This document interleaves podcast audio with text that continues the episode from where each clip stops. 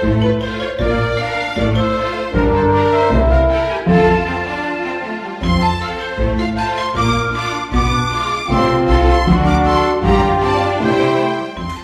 and welcome to this week's edition of Worcester Talking News, recorded on 16th of September and brought to you by Worcester News and Equipment for the Blind and with permission of the Worcester News. I'm Pippa Curtis, and this week the team comprises John Plush as recording engineer, he's giving you a wave, and Carol Hartle on copying and admin. And the readers today are Catherine Neal. Hello. And Phil Lee. Hello. I'd like to extend a warm welcome to any new listeners, and in particular, Mr. Bev Hinkley, who joins us now on Talking Newspapers. And we hope you enjoy our recording. As always, we will include, first of all, a list of useful telephone numbers, then what's on in the local theatres, etc., followed by the headline stories, a selection of general news stories, some sport, and then finishing up with the thought for the week, sunrise and sunset times, and the birthday file. If we don't have a record of your birthday and you'd like to be included, please do get in touch and we can add it to the file. Obituaries are now recorded after the closing music. We do like to hear from you, so if you have any comments or problems, a message can be left on the answer phone on 01905 767766. Alternatively, just put a note in your wallet. Finally, the service is free to users, but if you'd like to make a donation, it can be sent to Colin Chance House, Wylds Lane, Worcester, WR5 1DA.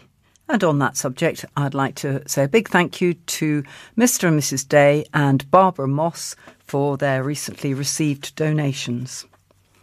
So let's start this week with the telephone numbers, which Phil is going to read for us. I will. We'll start with Chance, Colin Chance House on Wylds Lane, which is 01905 767766. And I'm asked to point out that listeners should be aware that this is not manned daily and need to be patient if a reply is required. Police non emergency is 101. NHS Direct is 111. Out of hours medical assistance is 0300 123 3211, and that's between 6 and 8 pm. Crime Stoppers is 0800 treble 5 treble 1. Worcester Hub is 01905 765 765. Worcestershire County Council Here to Help is 01905 768 053 and press option 3. Community Risk Team, which deals with fire safety, is 0800 032 1155. Domestic Abuse Helpline is 0800 980 3331.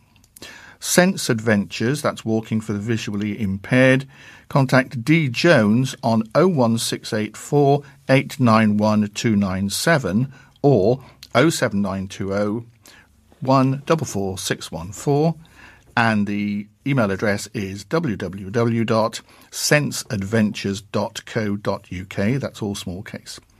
Samaritans is double one six one two three.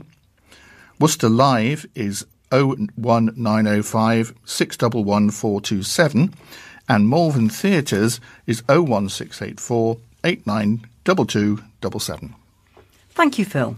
And moving on to uh, what's on in the region um, for the next week or so. Well, I'll start with the bad news. The website for the Swan Theatre in Huntingdon Hall is currently undergoing a makeover, so I was unable to identify any upcoming shows there. But I can tell you that on the um, Malvern Theatre from the 21st to the 25th of September is a production of Dead Lies. It's a fast moving, hard hitting political English thriller from number one best selling crime novelist Hilary Bonner. The evening performances start at 7:30 p.m. and there are matinees on Thursdays and Saturdays. And the box office, as Phil has just told you, for that is 01684 892 277. And I can tell you that Clive Mantle from, uh, what was it, Casualty, he's um, featuring in that production. And also in Malvern is the RHS Malvern Autumn Show. That's taking place between Saturday the I think actually it's the Friday, the 24th, and Sunday, the 26th of September at the Three Counties Showground. It's 9 till 6 pm. And for tickets, the ticket hotline number is 0344 338 5400. But for general inquiries, it's 01684 584 900. So that's the actual three counties number if you need more information on what the show is going to have, etc. And finally, just to bring to your attention a new festival. Well, I'm not sure it's new, but um, a festival of, hold on, light and live theatre, dance, storytelling, and more. That's going to be coming to Great Malvern from the 20th to the 28th. It's called Feast, the Festival of Equality in Arts and Society through theatre. So if you want more details on that, you need to get in touch with, I'm just trying to see the details, uh, Malvern Cube and Priory Park, but there's no telephone, I'm afraid. I'll make sure that next week there's a bit more detail about that. And last but not least, there's another festival returning to Worcester. The Arches Worcester Festival is uh, bringing coming back in October. It's Light Night Worcester, is what it's described as, and there'll be four new large scale projections created specifically for Worcester. So if you want more details about that, you need to visit the archesworcesterfestivals.co.uk, and that's all lowercase and all joined together, archesworcesterfestivals.co.uk slash light dash night. So that's a festival running October the 19th to the 21st. I hope that's enough to find someone find something to uh, do over the next few days. And we'll move now on to the headline stories. Catherine's going to read the headlines and then start with the first one. Right, thank you, Pippa. Um, the headlines are were over the last week have been as follows: Friday, September the 10th, food hall plan extinguished. Saturday, September the 11th, no parking, venue hit by a vent row. Monday, September the 13th, stuck at surgery. Tuesday, September the 14th, unfinished business. Wednesday, September the 15th, they won't let us see Grandma. Thursday, September the 16th, misusing our car park? Fine by us. So I'll begin by reading the headline story from last Friday. Food hall plan extinguished. Plans to bring an artisan food hall and wine shop to the ground floor of a former fire station have fallen through, says the developer. The old fire station will soon be transformed into 28 luxury apartments, thanks to Malvern based developer Guthrie Roberts. But the plan to work with Bottles owner Richard Everton on a food hall and wine shop has been scrapped. Ben Roberts, the managing director of Guthrie Roberts, says we're very excited to announce that there's been a huge amount of progress at the old fire station in the last two months, including work on the residential front on the first, second, and third floors. Beautiful new timber sash windows have replaced the old versions, and we cannot wait to unveil our showroom in December, where we will reveal our detailed plans for our 28 luxury contemporary com- apartments, a mix of one to three bed, to provide options for a broad range of buyers in the heart of Worcester. On the commercial front, while while it is a disappointment that we've not reached a satisfactory conclusion to move forward with bottles, we're keen to hear from local independents and larger stores who may have an interest in our premier commercial space, which will be accessed from Copenhagen Street, where the current fire entrances will be renovated to create eye-catching frontages. This is a very desirable location with the High Street adjacent, Copenhagen Street being the main pedestrian thoroughfare from the river to the city centre. The multi million pound plans to convert part of the former fire station will include a penthouse apartment with a balcony facing Worcester Cathedral and a first floor terrace and urban garden. Councillors were almost unanimous in their support for the plans, although Councillor Alan Amos called the proposals a missed opportunity. Councillor Andy Roberts said the plan for the fire station was a brilliant concept and he could not be more supportive of it. He said, What has happened to the building in the last ten years has been almost offensive. The lack of car parking spaces angered Councillor Amos, who said it was a lie to call the plan sustainable and it was irresponsible to approve only 15 spaces, as well as calling secure storage for 50 bikes a waste of spi- space. Despite all the euphoria, this is a missed opportunity in many ways, Councillor Amos told the committee at a meeting. Right. Um, Saturday and Sunday's edition uh, starts off with no parking in huge red capital letters. Venue hit by event row. There has been outrage on social media as a popular event in the city announces that there will be no parking two days before the show. Ibiza Orchestra Live have been criticised on Facebook after customers who bought tickets to their event this uh, Saturday, that would be last Saturday, at Worcester Rugby Football Club, claimed that they were only told at short notice that there would be no parking. Worcester Rugby Football Club is in Offerton Lane, very close to Sixways Stadium, with some visitors appearing to have confused the two venues. A spokesman for Ibiza Orchestra Live said, At no point has parking been advertised on our website or ticketing site. No emails have been sent out advertising parking or pre selling parking spaces we emailed all attendees to say there is no parking on site. This is extremely common. Only two events of our entire 40 plus UK tour have parking available. However, we are advised the venue does have parking spaces for disabled and blue badge users. Bev Dare, a dissatisfied customer, sent to Worcester News screenshots that show Ibiza Orchestra Live seemingly confirming that there was indeed car parking at the venue. She said, I've contacted the venue and they told the event organisers at the start of the year that there wasn't adequate parking for the number of people they expected to attend. And yet they went ahead, advertised parking, then blamed Worcester Rugby Club for it. Hundreds of people bought tickets on the understanding parking was available. Disgraceful, she said. Ali Guest says she feels the whole thing is a shambles. She said it seems inconceivable that the promoters only realised there was no parking two days before the event. To suggest that thousands of people use public transport is simply unworkable. Ali, who lives in Redditch, added, This venue is out of town, and for people like myself who are due to travel, we simply will be unable to attend now. The last bus back home to Redditch from Worcester leaves at 6.04 pm, which is before the event even starts.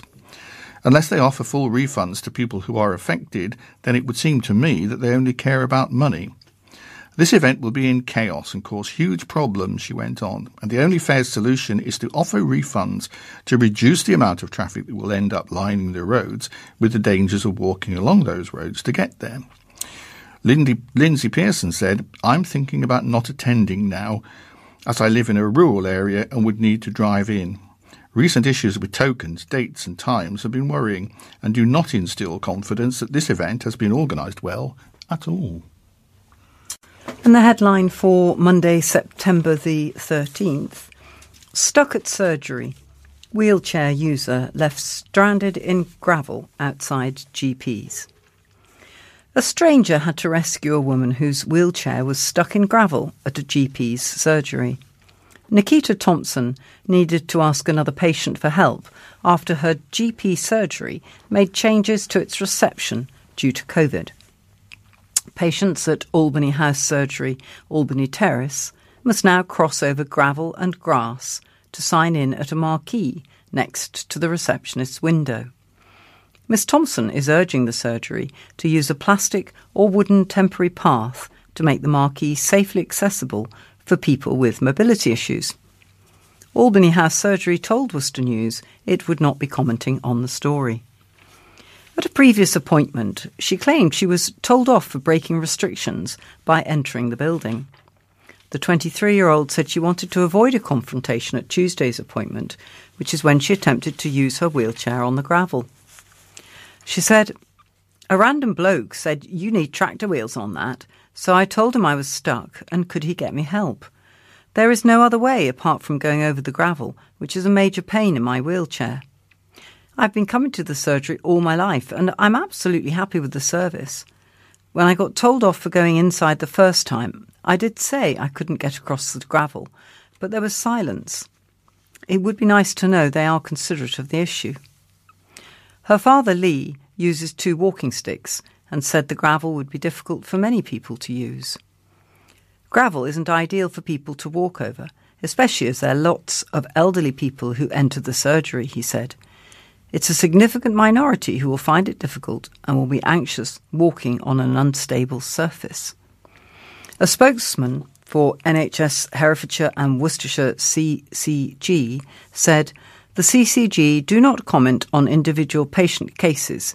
However, all practices in Worcestershire consider patient safety and access to their buildings a high priority. And the headline story for Tuesday, September the 14th was Unfinished Business. A builder is under investigation after a group of 10 people said that they had paid his company £100,000 for work, for work, but it had not been completed. The group say they've paid thousands of pounds in deposits to iBuild Contractors Limited, but although the work was started, none of the jobs was finished, and they claim the builder subsequently ghosted them. The customers have set up a WhatsApp chat to swap stories about Andrew Nathan Perry, who is the registered director at iBuild Contractors Limited in Pershore. The Worcestershire Trading Standards has confirmed it is investigating their claims. However, Mr. Perry says he's contacted all his customers and hopes to pay them back after his business suffered difficulties. Sarfraz Tabusom, who owns a home in Worcester, said he gave Perry more than £15,000 and the builder began work in May, but has since stopped responding to messages. Speaking for the group, he said, He took money from each and every one of us and has not done the work. In almost every situation, he's come to start the work for one day, made a mess, and not returned. The company's policy is to take 50% of payment up front as the deposit, with Perry quoting Mr. Tabusom £32,000 for the build work. He said, He's taken similar amounts from us all, totalling to £100,000. I initially gave him £11,000, but when he arrived, he said I needed to get the guttering done on the house, which he could do a deal on, so I transferred him a further £4,000. Perry said his worker would come the next day to carry it out, but Mr. Tabusom said nobody turned up. Another customer, Benjamin Chan, said the company was set to start work on his house in May. He said he'd lost contact with Perry since the start of June, after paying him several thousand pounds. Mr. Chan said, The most shameful point is Andy took advantage of us being new to the UK. Mr. Tabusom said all letters addressed to the Pershore-based company have been returned as return to sender and not at this address. However, Mr. Perry said he'd contacted his customers and intends to pay them all back after his business suffered in the last three months. He said, I've had a lot of sleepless nights. I started the company in January and since then I've experienced a lot of difficulties. But I don't want the company to go under and if I liquidate, nobody will get their money back. I plan to finish off four of my current jobs and make a pot to pay people back. The builder said money troubles started after he struggled to pay his 12 members of staff, who he has now let go. Currently working with four employees, the director said the notion of him trying to ghost his customers was ludicrous. A spokesman from Worcestershire Trading Standards said, We can confirm we've been made aware of the actions of this trader and we will be investigating any allegations that suggest criminal offending. Beyond this, we will look to see if we can improve the situation for past and present customers. Thank you. Right, Wednesday. We they won't let us see grandma. That is the headline. We can't see grandma. 95 the story continues. The distraught family of a 95 year old woman in hospital have not seen or heard from her in two weeks. The family of June Haggis, who has dementia, say that they are at their wits' end as they have not received any news about her since she went into Worcestershire Royal Hospital. They have been unable to see the vulnerable grandmother since she fell on September the 1st, and they say staff have not given them updates over the phone. Grandson Matthew Lewis said, My mum rings every other day and is always left feeling frustrated and angry as the person on the phone at the hospital has no idea about how grandma is getting on. Not one member of our family has been allowed to visit, which we find really upsetting. Mrs. Haggis fell at her apartment, part of Cherry Orchard Extra Care Scheme in Pershore, two weeks ago. She was taken to the Royal that same day. Mr. Lewis added that patients with needs are entitled to a visitor and believes his grandmother must fit this definition, having been diagnosed with a type of dementia two years ago. He visited the hospital on Saturday, September 11th to drop off a care package and was annoyed to see more mobile patients meeting with visitors outside the ward. He said, The security seems to only be tasked with keeping the wards safe and locked down and not concerned with, with what is going on outside the main entrance. Many of the patients and visitors were hugging and exchanging kisses, which I understand. But when you have a very sick, very confused loved one trapped on a ward with no contact with the family that they spent their lives devoted to, it makes me wonder why the Trust has adopted this frankly abhorrent and emotionally straining policy on visitors. I understand family might want to see their loved ones, but why should they be treated differently to those who are unable to leave their beds? Matthew Hopkins, Chief Executive of Worcester Acute Hospitals NHS Trust, said, We're sorry to hear these concerns from Ms. Harrigis's family. Along with other, most other hospitals, our restricted visiting remains in place to ensure the safety of our patients, staff, and communities. We understand how difficult it is not to be able to freely visit your loved one in hospital at this time. As a trust, we are facilitating compassionate visiting, including for patients with dementia, and ward staff will be happy to arrange this directly with families and carers.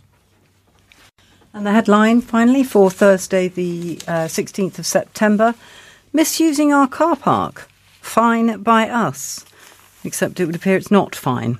I will read on. Pub landlords have defended their decision to fine people who misuse their car park as punters claim they have been caught out. John Dean and Will Bradley, who run the Alma Tavern in Droitwich Road, have been slated on social media for introducing a new system where customers must tap in their registration number at the bar when parking outside or risk being sent a £60 fine. The pair have defended the decision after angry locals claim they have been sent fines by Creative Parking Solutions after not realising the new system was in place. Some have gone as far to say they will be boycotting the pub. Mr. Dean said, The new system has been in place since July of this year, as have the signs both in the car park and the pub itself, reminding customers to leave their registration number when using our car parking facilities. We are not, nor will we ever be charging customers to park. We're just making sure that the car park is not misused by people who are not coming into the pub. Our car park is very small, with only 13 spaces, it's important that we keep them all free for our customers. We got to a point when the car park would be full by midday, as people were using it to walk into town or jump on the bus. The majority of our regulars are elderly or disabled, so ensuring they have a place to park is a priority, instead of them having to park on nearby streets. We have brought in the car parking system to make sure our spaces are protected for our loyal and supportive customers. Mr. Dean admitted that they had received between 15 and 20 phone calls from irked customers who had been wrongly fined by the company after having forgotten or not realised they had to leave their registration. He said, We have rectified the situation, and all fines that were accidentally handed out to paying customers have been withdrawn. We have ensured that all staff remind customers on their way in and out of the pub to enter their registration number so hopefully this doesn't happen again in the future. We also would like to point out we don't ever profit from any fines collected. So that concludes the headline news stories for the week, and we will now move on to some general news stories. And Catherine, I think, is going to start us off. Yes, and um, this story has got really rather a nice heading Barbers facing up to the final cut. Mm-hmm. A city centre barbershop will shut its doors for good after more than 170 years when its final occupant retires this month. David Smith will be calling time on 50 years of cutting hair at Scans in Broad Street. The 70 year old has cut the hair of some families in Worcester for five generations. Started in around 1848 as part of the Scans family tobacconists, the barber shop was originally above the premises on Foregate Street before moving to the basement at 69 Broad Street in the 1920s. Throughout its history, the shop has had some famous customers, including the Beatles, actor Robert Powell, cricketer and Prime Minister of Pakistan Imran Khan, and DJ Neil Fox. Scans was the premier place for men to have their hair cut at one point, with people coming from neighbouring towns and villages. At their peak, Mr. Smith could be cutting the hair of up to 200 customers a week himself, with a total of 600 people passing through the shop. When Mr. Scunn retired in the 1970s, the barbers working for him retained the name of the business and became self employed. Mr. Smith worked alongside Louis and Brian, who retired last year, having also clocked up 50 years in the business. Hailing from Birmingham, Mr. Smith trained as a barber at Worcester Tech from the age of 16 after the family moved to an estate just off Hallow Road. He worked firstly at a hairdresser in Monarch Drive before starting at Scans, where he was well known for his long hair, which measured 18 inches. He's cut hair into every imaginable style, from skinheads and suede heads to new romantics and mullets, as well as spikes. I have no regrets, and I'm looking forward to stopping. But I'm sure in time I will miss it, he said. I will certainly miss the conversation. Most of our customers have been coming in for donkey's years. His last day is planned for Saturday, September the 18th, with customers planning to come in for a final haircut. My grandson James is insisting on coming in to sweep up on the last day, he said. My daughter suggested on our Facebook page, if anyone wants to come in to say goodbye, to do so, and I know some are planning on it. Right. My story is headed Shortages Are Biting. The shortage of food and drinks could be a permanent fixture, according to an industry chief, and Worcester's independent businesses are feeling the effects. Ian Wright, outgoing Chief Executive of the Food and Drink Federation, has warned the ongoing supply issues could become commonplace after the pandemic. He added that the industry is currently short of about half a million workers. It's going to get worse, he said, and it's not going to get better after getting worse anytime soon. The result of the labour shortages is that the just in time system that has sustained supermarkets, convenience stores, and restaurants is no longer working, and I don't think it will work again. I think we will see we're now in for permanent shortages. High street chains such as Nando's and McDonald's have both suffered from supply and staff shortages, but Worcester's independents are also feeling the effects. Rosie Wilmot, front of house manager at Chester's on New Street, said we have certainly seen a shortage of staff over the summer months, meaning that we have had to turn away customers and at times even shut the restaurant when staff have been unavailable. Ms. Wilmot added that as university students return to the city, they have seen an increase in applications. I'm optimistic that this will be a short term issue, she said. We are hoping that this is the beginning of the end of a summer of shortage. Alex Tuminelli, head of head chef rather at Sugo on the Tything, said, The hardest part is now the shortage of staff. There are no chefs around looking for a job, and if there are, all of them are without any experience. I don't know if things are going to change. I hope so, because the furlough from government will end soon. We need normality and we need staff that want to learn, improve, and help us to make customers happy at all times, because this is our job and this is what makes us proud to work in hospitality. Nikki Riley from Three Bears Bakery said, It is definitely becoming increasingly difficult to get hold of items. I'm hopeful it won't be a long term issue, but as it's not 100% clear what's causing these issues, it is impossible to be sure. And this is a story about the first mass flu vaccination site. The first mass flu vaccination site in Worcester is due to open. Following on from the success of the COVID vaccination sites at the Three Counties Showground and St Peter's Baptist Church, GPs in the city have partnered with Worcester Racecourse to develop a similar site for the flu jab. Patients will receive a text message from their GP inviting them to book their jab at the site, which is modelled on the existing coronavirus vaccination centres. Patients eligible for a free flu vaccination through the NHS include those aged over 50, or even aged 50 or over, depending which way you read that, or those turning 50 before March 2022 those with certain health conditions, who are pregnant, or in long stay residential care. Also eligible are people who receive a carer's allowance or are the main carer for an older or disabled person who may be at risk, live with someone who is more likely to get infections, or our frontline health and social care workers. Dr. Nikki Berger, Senior GP Partner at St John's House Medical Centre and Clinical Director at Worcester City Primary Care Network, said, It's easy to underestimate flu, but this virus kills tens of thousands of people in the UK every year. We want to make sure that the people of Worcester have the best possible opportunity to protect themselves against this virus as well as COVID. Nikki Redshaw, Operations Manager at Worcester City PCN, said, Our practices are continuing to maintain social distancing and infection control measures to protect their most vulnerable patients. And this naturally places some limitations on the number of patients we're able to see face to face. That's why programs like this one are important, because by combining resources and working together to see all patients requiring flu jabs from one central site, we're able to allow more routine and urgent appointments to take place face to face. Rebecca Davis, Executive Director of Worcester Racecourse, added, We're delighted to be working in partnership with Worcester City Primary Care Network to provide the city's first flu vaccination centre at Worcester Racecourse. We look forward to welcoming members of the public over the coming months for their free flu vaccination and are proud to be playing a part in keeping Worcester healthy over the winter. And here's a story about Witton Middle School.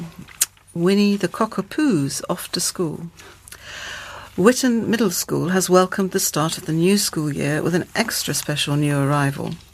Along with the new Year 5 pupils beginning at the Droitwich School, Winnie the Cockapoo puppy has started her training as their new school dog. Susie Bourne, head teacher, said, it's great to get back to school and to welcome 150 new Year 5 pupils, as they were not able to enjoy the usual transition activities during lockdown. They've been settling in perfectly and have had a superb first week. We've also decided that the time is right to introduce a school dog to our team. Winnie is still very young and will not take on her full role supporting pupils for another 12 months, but she's enjoying getting to know the school one step at a time. Eventually, she'll work alongside our pastoral and SEND teams to support vulnerable pupils when it's deemed appropriate. She has a fantastic temperament and will be a great member of our school community. And there's a lovely photograph of some of the new Year 5 pupils with their head teacher, and the head teacher's got a very small puppy on her lap. yes. We like it. Right, this is a story um, which sets out people's wishes for this Worcester's city future, and it's headed Wish List for City's Future. We asked, that's the newspaper, of course, we asked what shop or restaurant readers would like to see opened in the city, and we were inundated with replies. Requests spanned from record shops and shoe stores to new local eateries and even a fishmonger. These are the most wanted. Can you guess which the most wanted was? Here we go. John Lewis. A new department store topped a lot of your lists with plenty of people naming John Lewis as the one they would like to see come to Worcester. HMV. Amidst all the buzz around streaming platforms, it seems that there is still a market for people wanting to buy music the old fashioned way. Who'd have thought CDs would ever be described as old fashioned? hey, here we go. Zara. Clothes shops were in high demand, with many people bemoaning the retail experience in the city centre, and Zara seemed to be the most popular choice. IKEA, or if you want to be technical, IKEA, ranked highly on the list of stores that people wanted to see come to a WR postcode. Wagamama, plenty wanted to see something different when it came to food selection in Worcester, and Wagamama was another popular call out. The White Company, with John Lewis also on the list, it is clear that people want a store where they can buy high quality homeware, clothing, and beauty products all in one place. And the White Company proved another popular choice. Next on the list, Turtle Bay. Some tasty Caribbean food and exotic cocktails never go amiss, as we all know. Yet, as it currently stands, the people of Worcester must travel as far as Cheltenham or Birmingham to satisfy that craving. Burger King. I thought we had a Burger King. Burger King. Residents have longed for the King to return to the city, with a Facebook page called People of Worcester Want a Burger King, set up in 2019 by Craig Smith and Barry Boswood. In fact, the campaign even caught the eye of local MP, who wrote to the chief executive of Burger King in the hope of luring them to Worcester. Charlie Waring said, The whole of Worcester want a Burger King. How many more times have you got to be told? Also mentioned were Carluccio's, Schuh, Woolworths, Decathlon and other sports shops, Wimpy Burger, Joe Malone, Pret a Manger, and Disney Store. There you go. Hmm. I wonder if any of them will come. I do wonder. I don't expect Woolworths will, though. No, I think Woolworths has gone. Got to go to Australia for Woolworths, haven't you? That is a long way. Mm. So, Gemma's hospice bid. A teacher is spearheading a new campaign to bring one of the elephant sculptures, haven't heard anything about them this week, have we, from Worcester's big parade to St Richard's Hospice. Gemma Ward from Fernhill Heath is calling on the Worcester community to raise funds so that An Elephant Never Forgets can make the hospice garden its forever home. All 30 large elephants and one baby, Spark Ellie, will go under the hammer on 14th of October to raise funds for St Richard's Hospice, which cares for patients with serious progressive illnesses and their loved ones too. With the reserve for each elephant expected to start at £3,000, Gemma is hoping to raise £5,000 to be able to bid for the elephant on the hospice's behalf. Speaking about her fundraising campaign, Gemma Ward said, It's been wonderful for us all to enjoy the elephants brought to the city by St Richard's this summer and create many happy memories with our loved ones. So it feels fitting that they should have their own elephant in the hospice gardens as a lasting memory of the project. Tricia Cavell, fundraising director at St Richard's, said, Each and every elephant on the trail was special but the team all have a particular soft spot for An Elephant Never Forgets, because remembrance is such a big part of our work here. We're so grateful to Gemma for launching the fundraiser, a hospice super supporter who not only helped coordinate thousands of donations to our Worcester's Big Parade shop, but volunteered in the shop too. The parade just wouldn't have been possible without such amazing community support, and we can't thank everyone enough. To make a donation to bring an Elephant Never Forgets to the hospice, visit, Je- visit Gemma's fundraising page at https slash slash justgiving.com slash fundraising slash Worcester's Big Parade, all lowercase and all joined up. All right, the next story is Freemasons £5,000 to back mentors. More vulnerable children and young people across the West Midlands will be given access to a trained volunteer role model, following a grant of £5,000 from Worcestershire Freemasons to the Mentor Link charity. Many vulnerable young people are easily taken in by negative outside influences, and mentoring gives them a positive adult role model to offer reassurance, stability, and guidance during difficult times in their lives, helping them to achieve positive changes both personally and educationally. The children will be referred to Mentor Link when school based mentoring is not appropriate or possible. Sessions will be delivered weekly and offer one to one social and emotional listening support to disadvantaged and vulnerable young people who are experiencing difficulties such as anxiety, self harm, and low level mental issues, low self esteem and confidence, bullying, traumatic bereavement, and family breakdown. When the head of Worcestershire Freemasons, Robert Vaughan, visited Mentor Link, he met Marissa, who was herself supported by Mentor Link when she was in high school. At the time, she was a young carer for her six siblings following her parents' separation. She was referred to the charity to help her cope with the demands of home and school life. She became a mentor herself in 2017, wanting to give something back. She is now settled down and the proud mum of two children herself. Part of the money from Worcestershire Freemasons will help train more people like Marissa to become mentors to vulnerable and disadvantaged young people in the West Midlands. The figures prove Mentor Link's success. Of the 453 mentees supported by Mentor Link in 2019 across the West Midlands, 89% improved their confidence and self esteem, 72% their academic performance, 68% their behaviours, 72% improved their relationships with family, peers, and teachers, 78% their health and well-being, and 71% improved engagement with their community. The grant from Worcestershire Freemasons comes through the Masonic Charitable Foundation, which is funded by Freemasons, their families, and friends from across England and Wales. Andrea Maddox, CEO at Mentor Link, said, We're very grateful to Worcestershire Freemasons for their generous grant.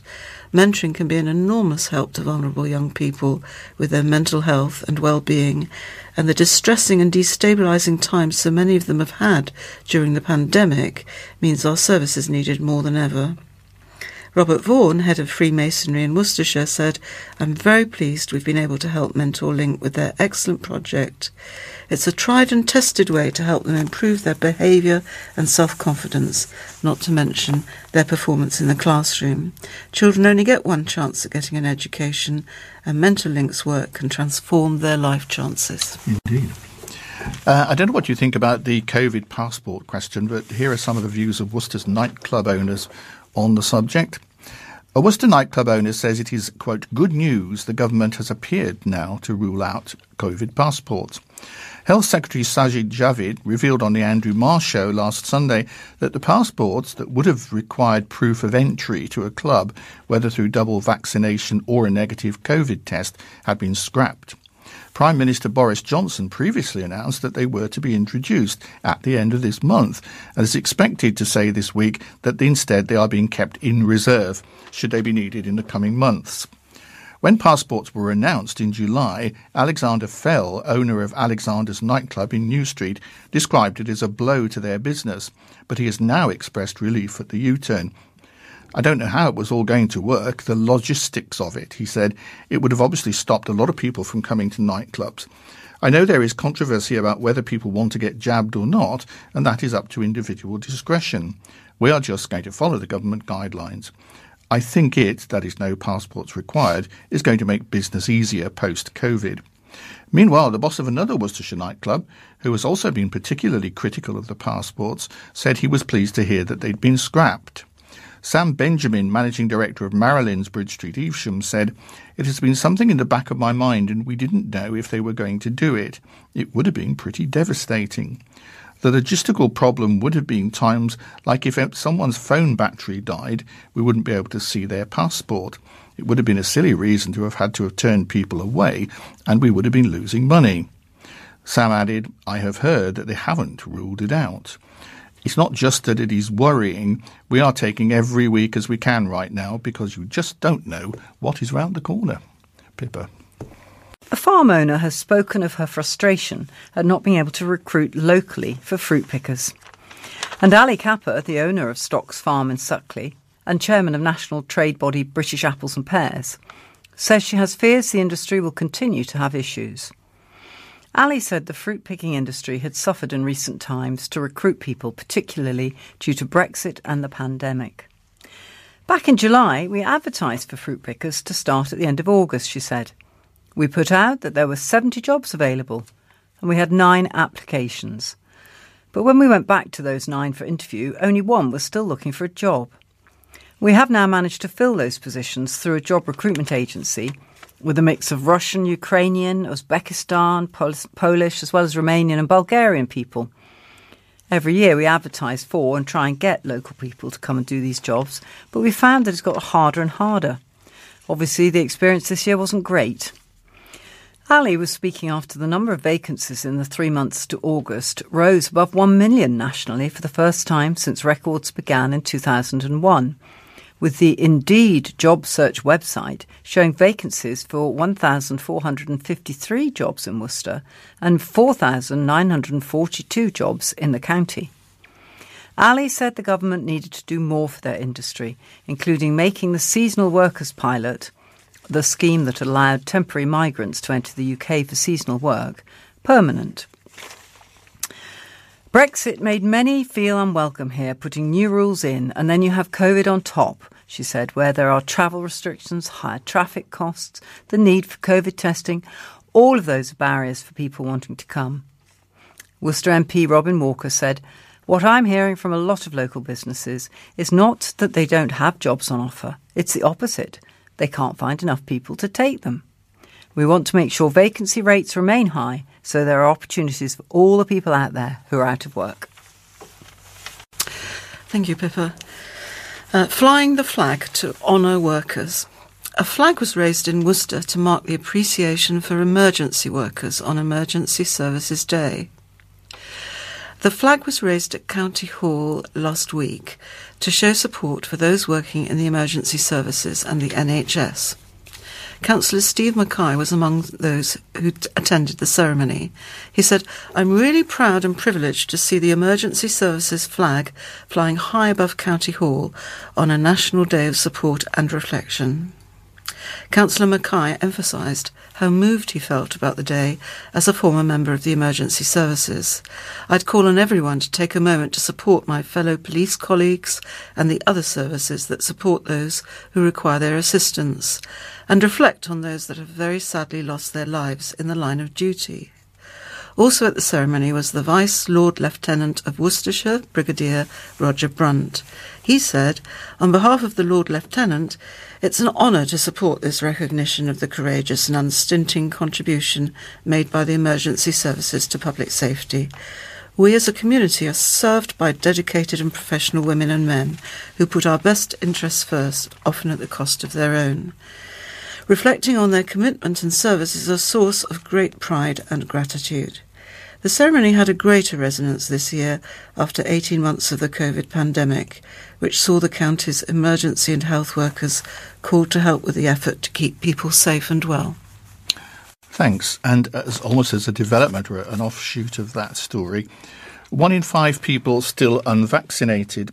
One in five people in the county are still unvaccinated. Latest figures show a total of 451,756 people in Worcestershire have so far been vaccinated against COVID 19 and have received both jabs, just over 80% of the county's population aged 16 and above.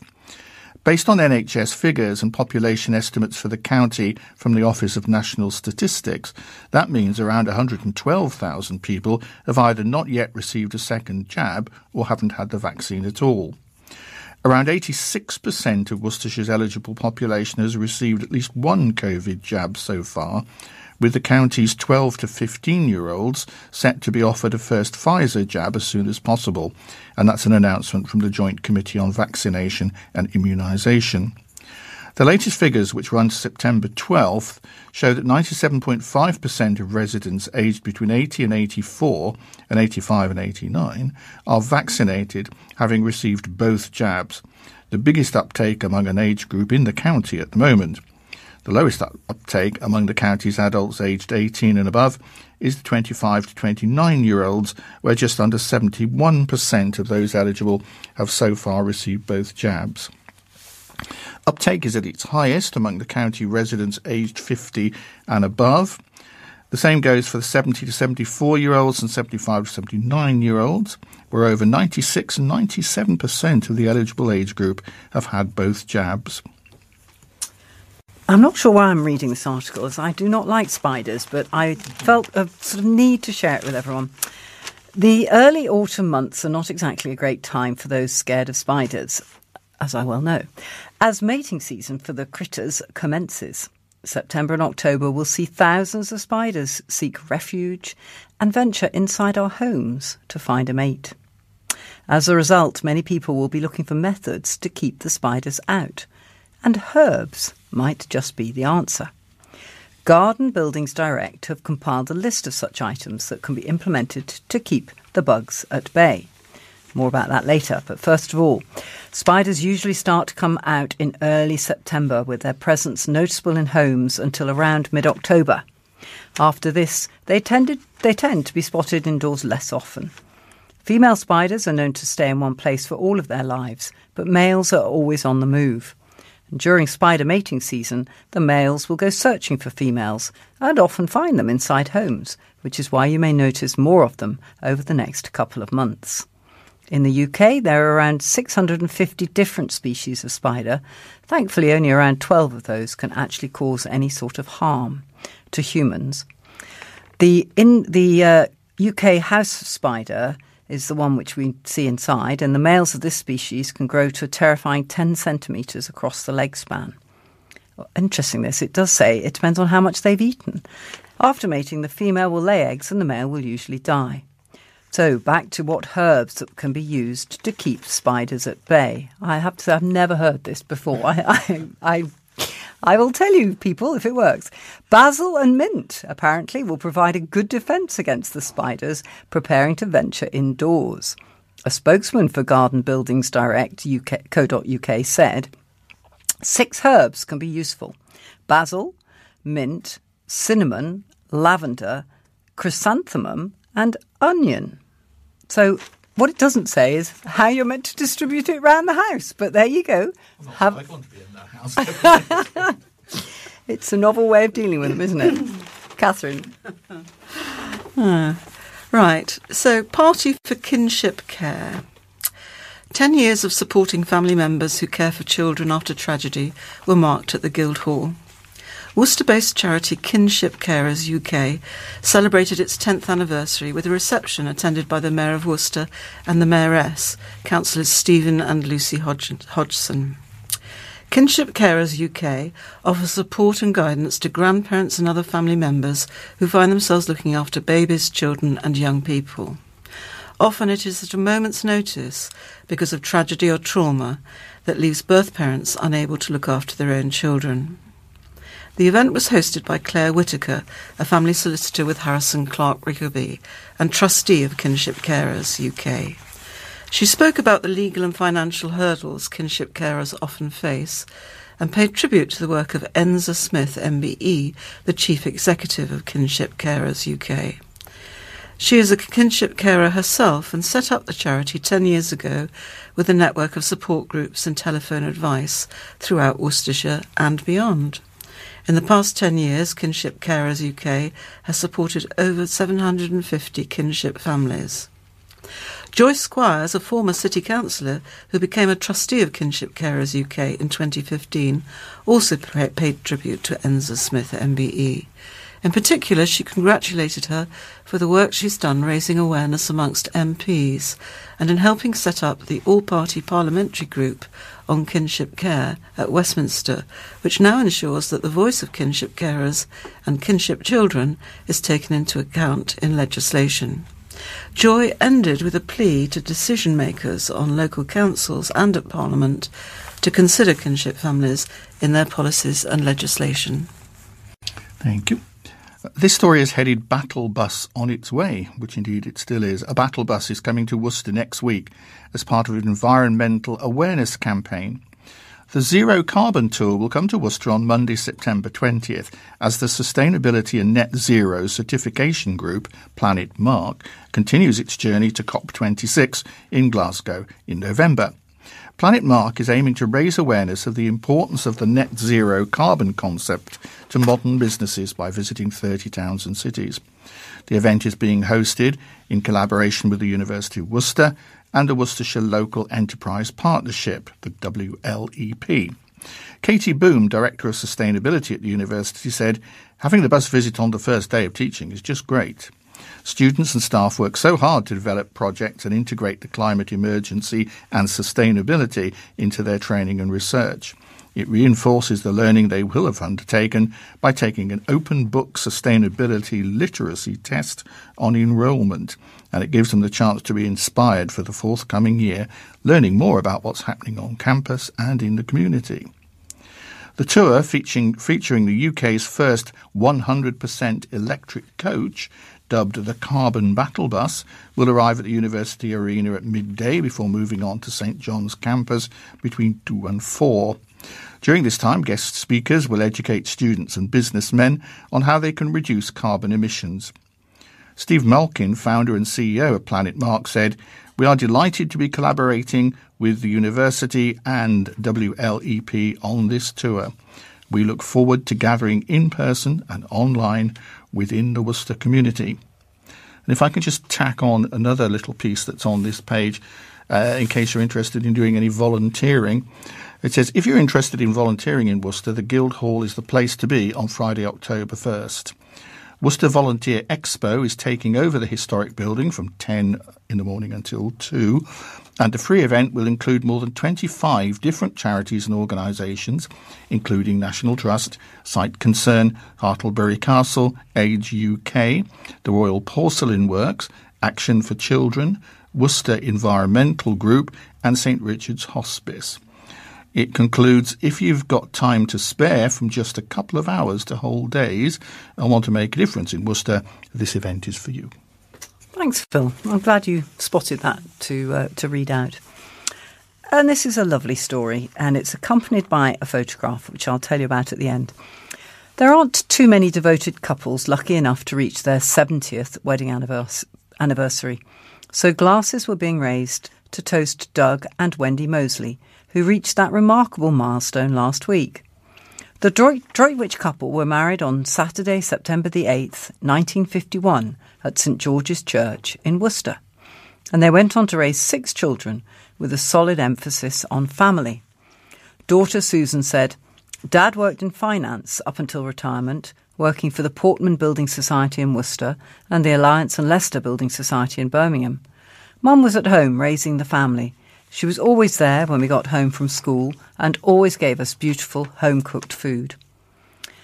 As well as spending so many happy years together, the couple were astute enough to know it's good to have different interests as well. Susan said, My parents have a very good social life and also enjoy separate hobbies. My dad with his golf, and my mum breeding Cairn Terrier puppies and showing her dogs at Crufts over many years. As well as their six children, the couple also have 13 grandchildren and 12 great grandchildren, and celebrated their big day with a party at Ombersley Golf Club on Saturday, September the 4th, where no fewer than 44 members of their family came to wish them well. And it's a lovely photograph of them, and I have to say, they don't look a day over 60. I'm not quite sure how they manage that, but they really do look very well. So, warmest congratulations to Wendy and Doug on that mm. achievement. Well, after that very nice story, this is just an update, and it's from today's uh, Worcester News about um, the virus. Uh, there have been no new deaths announced at Worcestershire hospitals. The figures up to September the 15th show no newly recorded deaths at Worcestershire Acute Hospitals NHS Trust, with its total remaining at 840. And there has also been no newly announced COVID deaths at the Worcestershire Health and Care NHS Trust, with its total still at 64.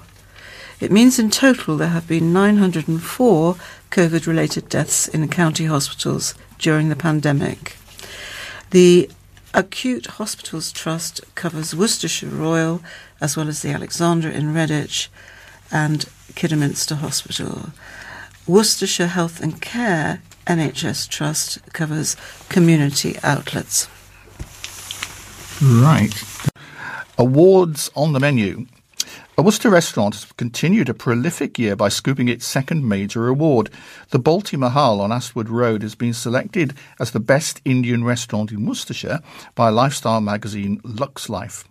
This came as part of their sixth annual Food and Drink Awards, where they select local eateries which have shown, quote, an unwavering commitment to excellence within their field. The Balti Mahal has already been named among the best restaurants in the country, with the Good Food Awards recognising the business for exceptional levels of food quality, customer review, and hygiene ratings. Manager Mazdul Hassan Shakil said, It goes to show that our immense passion effort and dedication for the local community has paid off with these awards. We are privileged and honoured to have received these awards in recognition of our support for the local community. The Balti Mahal donated 10% of its customer bills over the amount of £30 or above to the Worcestershire NHS Trust and to a homeless charity for the last few weeks of 2020. This was part of the restaurant's pledge to support the NHS and the local community during the pandemic. With two awards already in the bag, the popular curry spot may be in line for a third in the not too distant future, having already been shortlisted for the Good Foods Awards of 2022. In recognition of our efforts during the coronavirus lockdown, we have been shortlisted as a finalist in the Good Food Award and Good Food Guide again. We are so honoured and privileged to have had such recognition, the manager added. Well, moving on. Popular Chippy closed. A sign has appeared on the window of a popular city fish and chip shop stating it will be closed this week. The Crispy Cod in Pinkett Street closed yesterday and will not be reopening until Tuesday, September the 21st.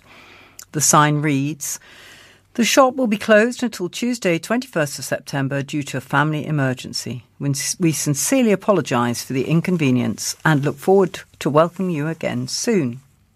The Crispy Cod has been serving customers in Pinkett Street in Northwick for 19 years, and there has been a fish and chip shop in the same place for more than 90 years.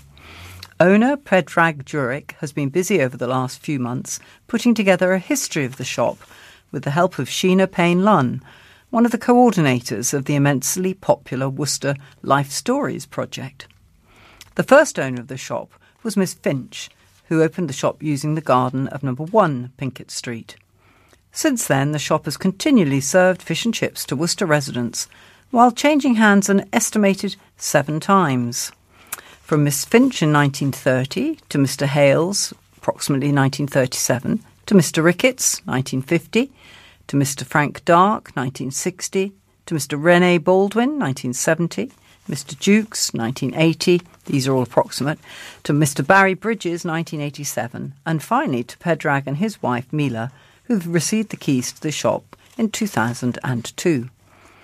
Pedrag previously told the Worcester News, It's now coming up to 19 years that we've been here, and we have been immensely proud to be a part of the shop's history and to follow in the footsteps of the previous owners by serving the community. Fish and chips have been served in the same location as the current shop since the year 1930, which means that last year we celebrated the shop's 90th anniversary. In order to mark the occasion, we created a photo display of old photos of the local area. This was with the help of Sheena Payne Lunn at the Northwick Manor Community Heritage Project, and the display is currently hanging up on the wall of the shop. Well, let's hope they get to open on the 21st as planned. Here's a story that comes round with regularity. It's about the seagulls in Worcester. Worcester residents will be seeing regular, huge reminders not to feed gulls as part of a council crackdown on the bird's presence in the city. Worcester City Council has had large signs printed on the side of two 26 tonne vehicles which say, Feed the bins, not the gulls, to encourage people to make sure food waste is put in the city's litter bins properly so that gulls can't then pull it out and eat it. The two new waste lorries are the latest additions to the County Council's vehicle fleet and represent part of a range of actions to reduce the presence of gulls in the city, including the regular flying of hawks and the removal of gull eggs and nests under licence from Natural England. Councillor Andy Stafford, Chair of Worcester City Council's Environment Committee, said, The City Council is working hard to control the number of gulls in our city, but we can, we can all do our bit to reduce the problems caused by these birds. Hopefully, when people see these new waste lorries making their way through Worcester's streets, it will remind them to make sure they're not accidentally feeding the gulls. Both vehicles will hit the streets on September the 13th for both waste and recycling collections. The City Council is also continuing to work closely with residential and business property owners who are using a variety of tactics to combat gulls. This year, the owners of a private retirement complex in Barbourne painted their flat roof bright red, which successfully deterred two pairs of resident gulls from nesting on the same spot. The council said it, the council said it will explore similar techniques on other buildings where appropriate in 2022. Patient left outside after hospital visit. Neighbours of a pensioner say he was left outside his home with his bags dumped on the bins by non emergency hospital transport staff. Trevor Bayliss, 76, was discharged from Worcester Royal Hospital and was record- escorted home by a non emergency transport vehicle. Neighbours claim the service staff, who are contracted by the trust, did not escort Mr. Bayliss indoors after he had had his stomach drained. His neighbour, Jeanette Moore, said she woke up to someone banging on her door shortly after 10 pm. She said, I was in bed, so I didn't answer it the first time, but the third time they knocked, I went down. It was another neighbour who had taken Trevor in after he was left outside. He said Trevor was in a confused state, so I went around as I had his spare key. Mrs. Moore went to collect Mr. Bayliss to take him home when she discovered the bags. She said, I've made a complaint on the NHS website. I'm just completely shocked at the way that he was treated. The Trust said that they weren't able to comment on individual patient cases. Matthew Hopkins, Chief Executive of the Worcestershire Acute Hospitals Trust, said, we aren't able to comment on an individual patient's cases, but we always strive to ensure that all our patients are treated with the utmost care and compassion and can go home in a safe and timely way. If any patient is concerned about their treatment, we encourage them to get in touch with our patient advice and liaison service so that we can thoroughly investigate and give them a full response. Non emergency patient transport is NHS funded transport for people to use to travel to and from outpatient appointments between locations of healthcare and to go home after being discharged from an inpatient spell. The service is only available to those with a clinical need, such as people whose condition means they need additional medical support during the journey, people who find it difficult to walk, or parents or guardians of children who are being transported. A hiker has set a new record for a self supported solo walk of the National Three Peaks. James Forrest, aged 37, former Worcester News reporter, climbed Ben Nevis, Scafell Pike, and Snowdon, and walked every mile in between them in 16 days, 15 hours, 39 minutes, and 51 seconds. The Inov-8 ambassador walked 17 marathons in 17 days to complete his 500 mile journey on foot, setting what is believed to be a new self supported record. James, an outdoors writer, almost had to abandon his attempt at the foot, on Snow- foot of Snowdon. After 16 days of walking, he succumbed to sunstroke in a searingly hot Llanberis and suffered a bout of vomiting. But, narrowly avoiding an 11th hour failure, he regained his composure and made it up and down Wales's highest mountain to complete the long distance challenge. The former Worcester News reporter said, It has been a roller coaster of an adventure, dizzying highs and crushing lows, with hardship and euphoria in equal measure. But I've absolutely loved challenging myself and pushing my boundaries. The simple process of walking is incredibly therapeutic and works wonders for my mental well-being better than any drug a doctor could prescribe. James set his clock running at Glen Nevis Youth Hostel at the foot of Ben Nevis and proceeded to bag Scotland's highest mountain. He then headed south via the West Highland Way, Clyde Walkway, Annandale Way, and Cumbria Way to Scafell Pike, before taking on the Lancaster Canal Path and Wales Coast Path to Snowdon. The finish line was in Victoria Terrace in Llanberis, and that was reached after, send- after descending off the summit of Snowdon.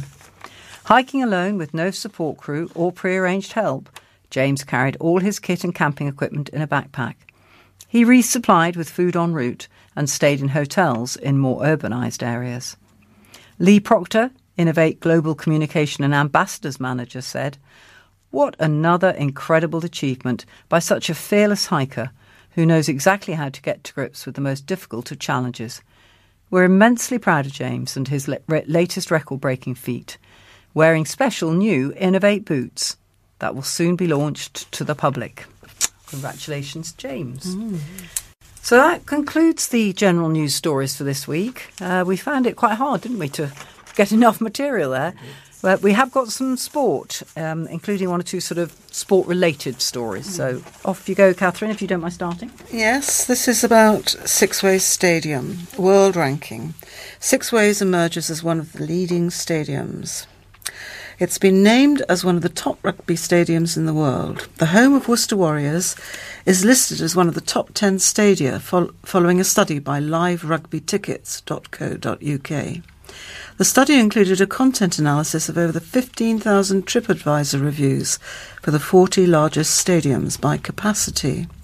Four factors were taken into consideration when deciding an overall satisfaction score atmosphere, cleanliness, affordability, and food.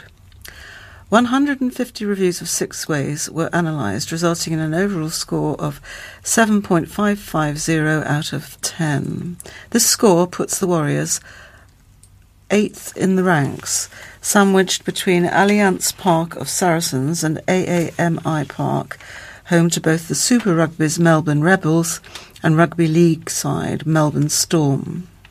Peter Kelly, Warriors, Warriors managing director, said, We've invested significantly in improving the spectator experience at Sixways over the last three years, and we're delighted to see recognition of our efforts in the top 10 of world rugby grounds in this list.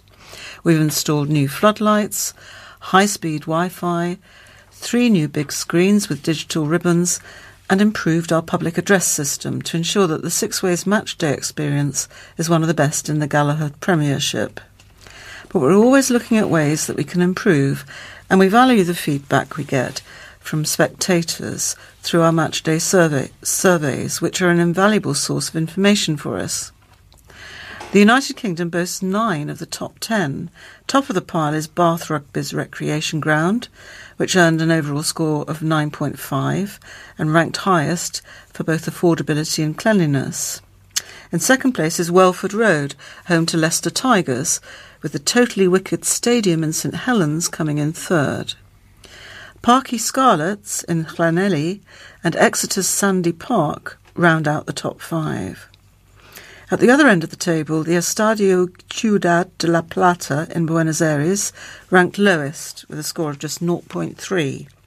The stadium, which played host to Argentina versus New Zealand in 2012, ranked lowest for atmosphere, cleanliness, and food the Allianz Riviera in Nice, and Stadio Olimpico in Rome also scored poorly with 0.6 and 1 point, respectively. Right. We've got a huge headline on the back page, so of the sports part of the paper, and it's Pollock hooked. Now, just while you're enjoying the fishiness of that pun, there is a picture underneath of said Ed Pollock playing a hook shot. So we've actually got a double pun. So congratulations to Worcester Sport all round, really. So let's trawl the rest of the article, shall we? Did you see what I did there? Yeah, right. Oh. Okay. Oh, they've all, they've all left and gone home now.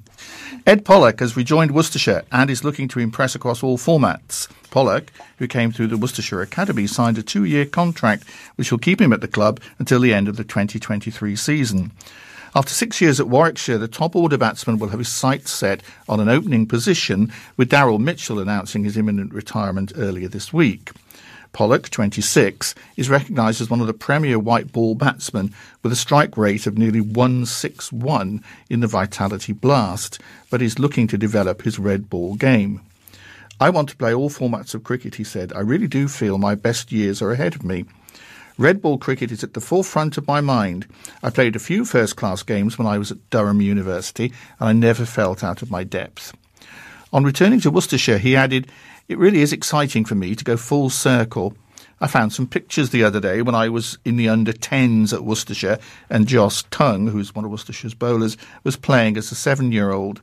Now I'm able to come back and be a person out there who is playing and hopefully winning games for Worcestershire. On Pollock's desire to play more red ball cricket, Pridgeon said, now Pridgeon is the um, chairman of the cricket steering group, we also feel as a club and the coaching group feel that he has got a lot more to offer in red ball cricket if given opportunities. He's desperately hungry to improve and he's desperately hungry to play some red ball cricket. And I've said this to him I believe our coaching staff will improve you as a player. So best of luck to Ed Pollock. Well, nice one. This is football, but not as you know it. Under eights football. Young footballers were presented with their trophy for winning a National League in front of crowds at Worcester City Football Club. The victorious team from Worcester City under 8s were presented the cup by Deputy Mayor Councillor Adrian Gregson. They were given a round of applause by the crowd at the Claines Lane ground as they were presented with the trophy for winning the national JPL final. Having first won the Midlands Regional JPL competition, the team progressed to the finals in London. At Rectory Park in Ealing, they won all their games to be crowned national champions. The 16 players have now progressed onto the under 9 squad. Well, well done them and wish them well for this year.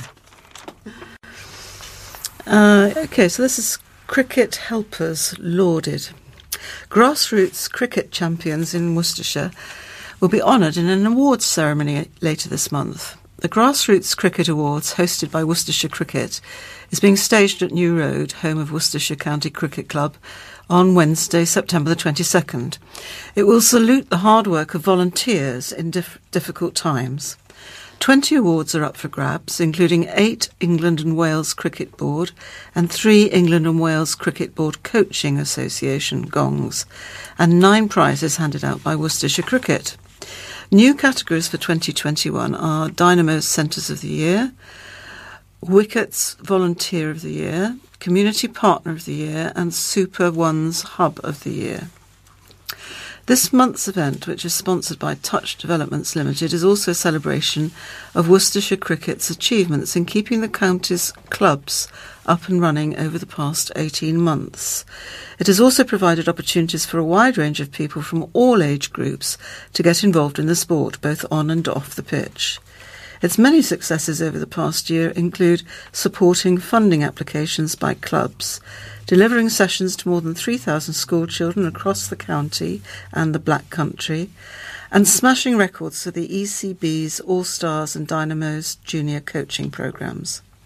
Some 1,734 5 to 8 year olds signed up for All Stars, while in its first season, Dynamos attracted 716 participants aged between 8 and 11. Worcestershire Cricket Chairman Kevin Drew said Unprecedented times call for exceptional people, and we have more than our share for a relatively small county. The unparalleled devotion to not only keeping the lights on in clubs in particular, and cricket in general across the county, but also taking the opportunity to review, renew, and reinvigorate has been astonishing. As a board, we've ensured that Worcestershire cricket is stronger, more vibrant, and that more people are thinking cricket is the game, not just a game for me. Right, it's back to some rugby now, so back to Sixways. Leaving a legacy is the driving force behind Worcester Warriors this season, says head coach Jonathan Thomas. Warriors kick off their 21 22 Gallagher season this weekend at home to London Irish at Sixways, just like they did at the beginning of the previous campaign. Now, they won that game 11 10, but would not record another win in the entirety of the season, losing every game. But after a mass clear out of players and 11 new signings over the summer, a new era beckons, and Thomas has his sights set on doing something no Worcester side has ever done. This club has never finished above eighth in its history, so in the short term it would be fantastic to achieve something the club has never achieved, which would be seventh, he said. The goal at Warriors has always been to become a top club, reaching the top flight of European rugby, and that remains the target in the long term. Even way before my time, the club have always wanted to be a top six club, and that has always been the dream, added Thomas. It's about getting the, the Leinster or Clermont at home in the Champions Cup, those huge European fixtures. And you can only do that if you finish in the top six. And you can only finish there if you have a really successful, consistent series. But the Welshman admits the club must remain realistic, especially given that they finished bottom of the Premiership last season with just that solitary win against London Irish. We need to be realistic. We are a team that finished bottom of the competition last season, and for us to come in with one bold statement is unrealistic of where we are at, he added. We are not outcome focused, we are process driven. And what we need to do in the here and now is to become difficult to beat, earning the respect of the league. Teams need to know they've been in a tough game when they play us, and that's consistently, not every other week, that's every game. That is our focus in the short term. Well, let's wish them well. Indeed. And that actually ends the sports news for this week. There's precious little of it right now. And we move on to uh, the last few items that we've got. First of all, Phil, if you don't mind doing the thought for the week. Happy to do that. Psalm 73, 24. You guide me with your counsel, and afterwards you will take me into glory. Whom have I in heaven but you? And earth has nothing I desire beside you. My flesh and my heart may fail, but God is the strength of my heart and my portion for ever. Thank you. I was looking forward to reading um, some birthday greetings to people, but I've checked the book and there are none for this week. So, just in case anyone has a birthday coming up, do let us know for next year and we can then give you a shout out.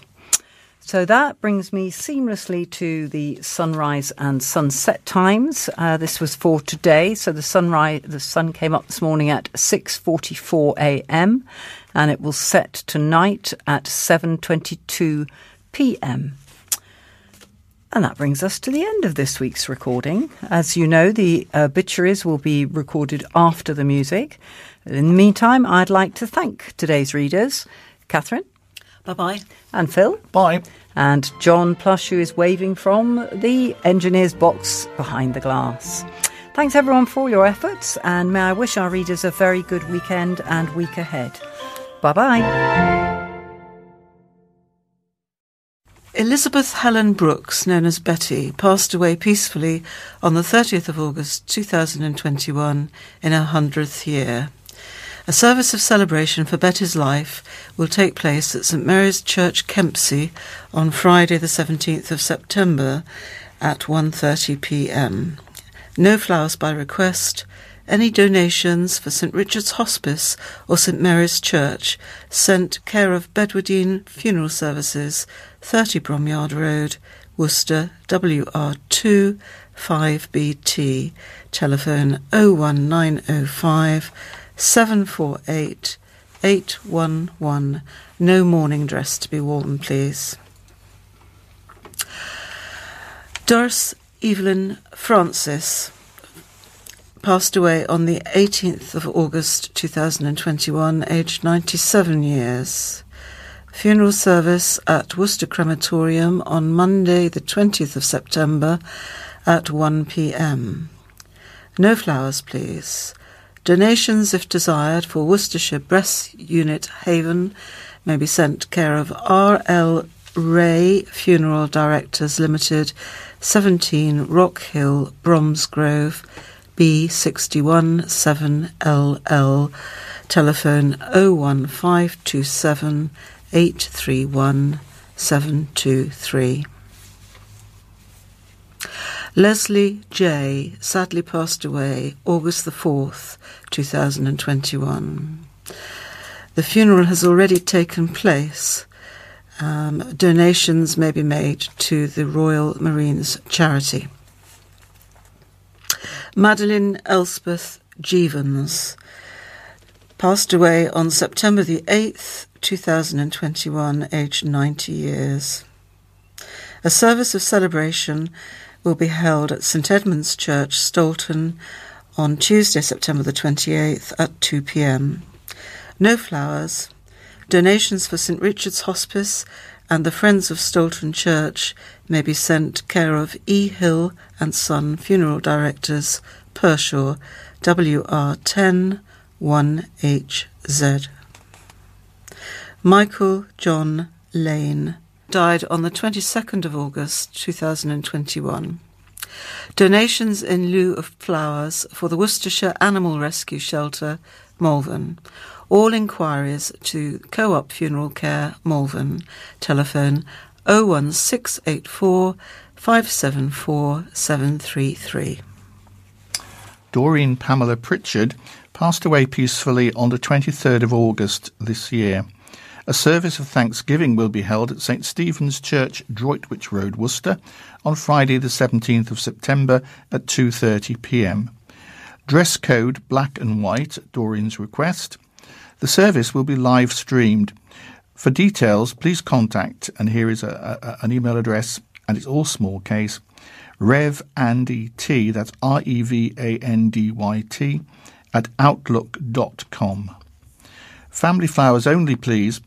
Doreen wished for any donations in her memory to be split between Hands at handsworld.org and St Richard's Hospice. Donations may be left on the collection plate at church or sent to E.J. Gummery and Son to be found at 6870 Ombersley Road, Worcester, WR3 7EU. There'll be a memorial service for Jill Winifred Richards from Kenilworth Court, Worcester, who died in March 2020. It will take place at Worcester Cathedral on Friday, the 1st of October at 1.30. Mary Coldrick passed away at the Firs Rest Home on 30th of August 2021. A funeral service will take place at Worcester Crematorium on Tuesday, the 21st of September at 12:15.